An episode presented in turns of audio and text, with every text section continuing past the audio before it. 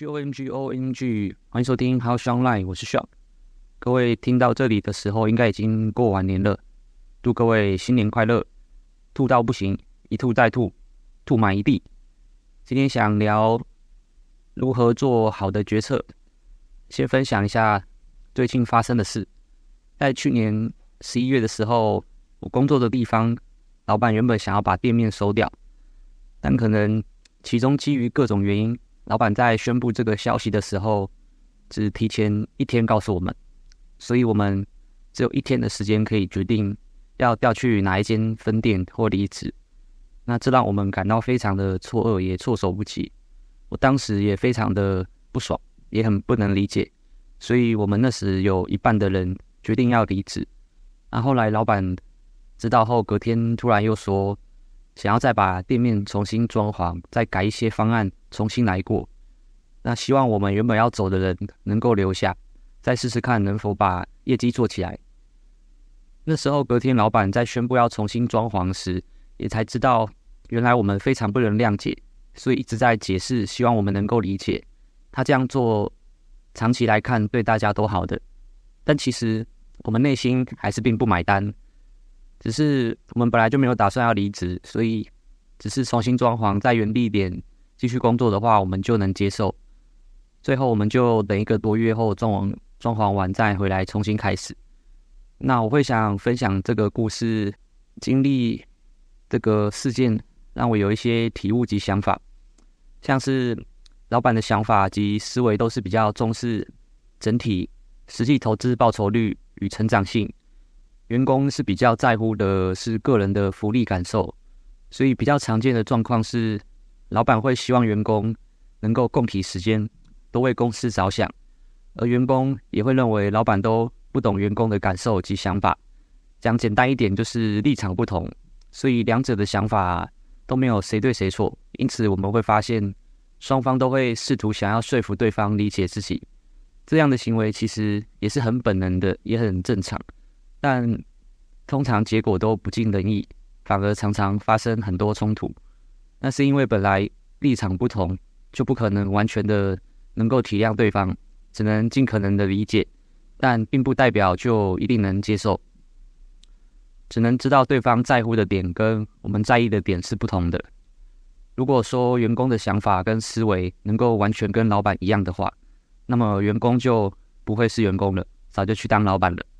而老板如果能够完全像员工一样的想法，那就不会是老板了。也就是说，一个公司的发展就是必须要有这样不同的差异性存在，才是平衡之道。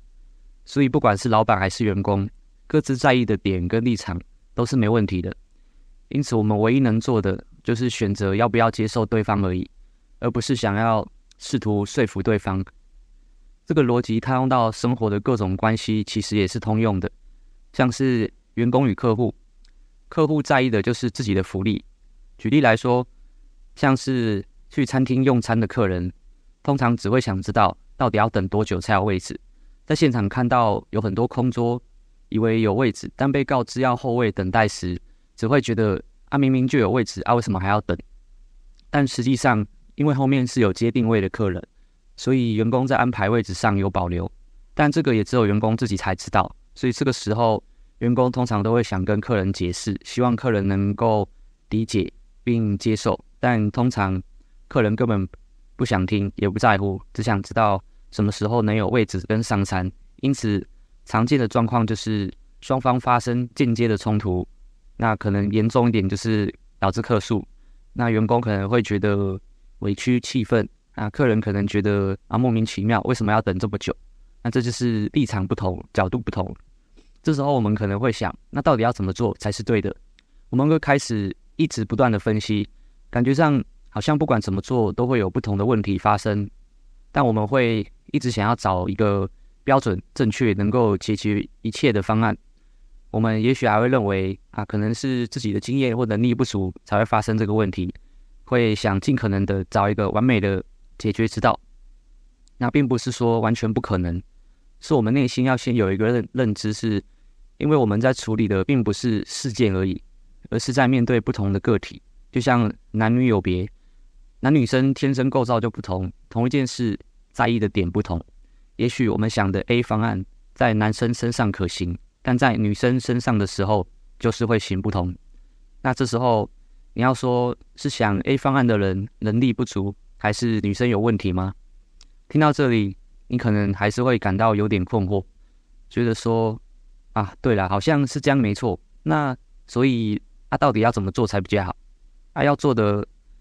就是要先认知，不管我怎么做都不可能完美，一定会有人不满意，因为每个人在意的点不同，所以我们能做的就是以自己能力所及，并认为是最好的选择，就相信自己而去做，不需要过度的去分析与比较，因为我们不是机器，如果都想靠统计数据分析的话，以我们人为的能力能分析的。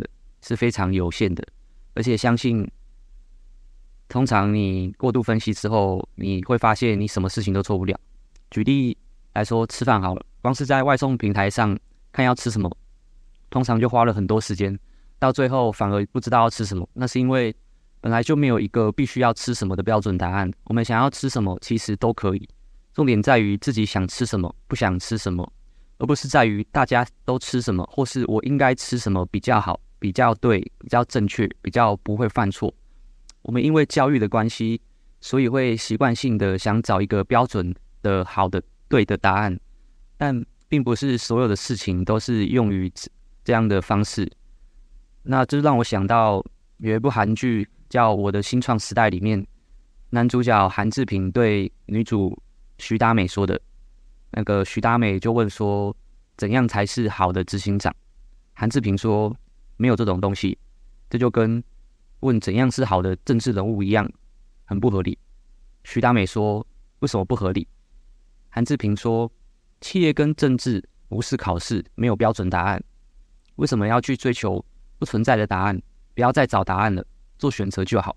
不管做哪种选择都会挨骂，但如果害怕被骂，你就做不了任何决定，做不出决断就是失格的执行长。你想成为哪种人？好人？执行长？”啊！我看完这段对话，我当时看到，其实感到非常惊艳，因为没想到韩剧会有这么通透哲理的对白啊！所以听到这里，我希望各位别曲解，那就是哦，所以可以不顾他人为所欲为，想做任何事就好，而是要提醒啊，不要因为想迎合别人或社会期待，怕自己被骂而不敢依照自己的意愿做选择。但如果做不到，也不表示这样不好，因为这也是一种选择，只是要问你自己：你真的喜欢这样吗？如果是的话，那没问题。但通常是根本不知道，也没想过这个问题，也没想过自己喜不喜欢，感受如何，想不想要。我们的文化教育习惯把他人放第一，自己放最后。这也许是种美德，但另一面是种枷锁，反而成全了别人，牺牲了自己。所有选择都是一体两面的。就看你如何分配比例取舍。那相信今天的内容有启发到你，有其他想法也欢迎留言讨论。今天的分享就到这边，谢谢大家，再会。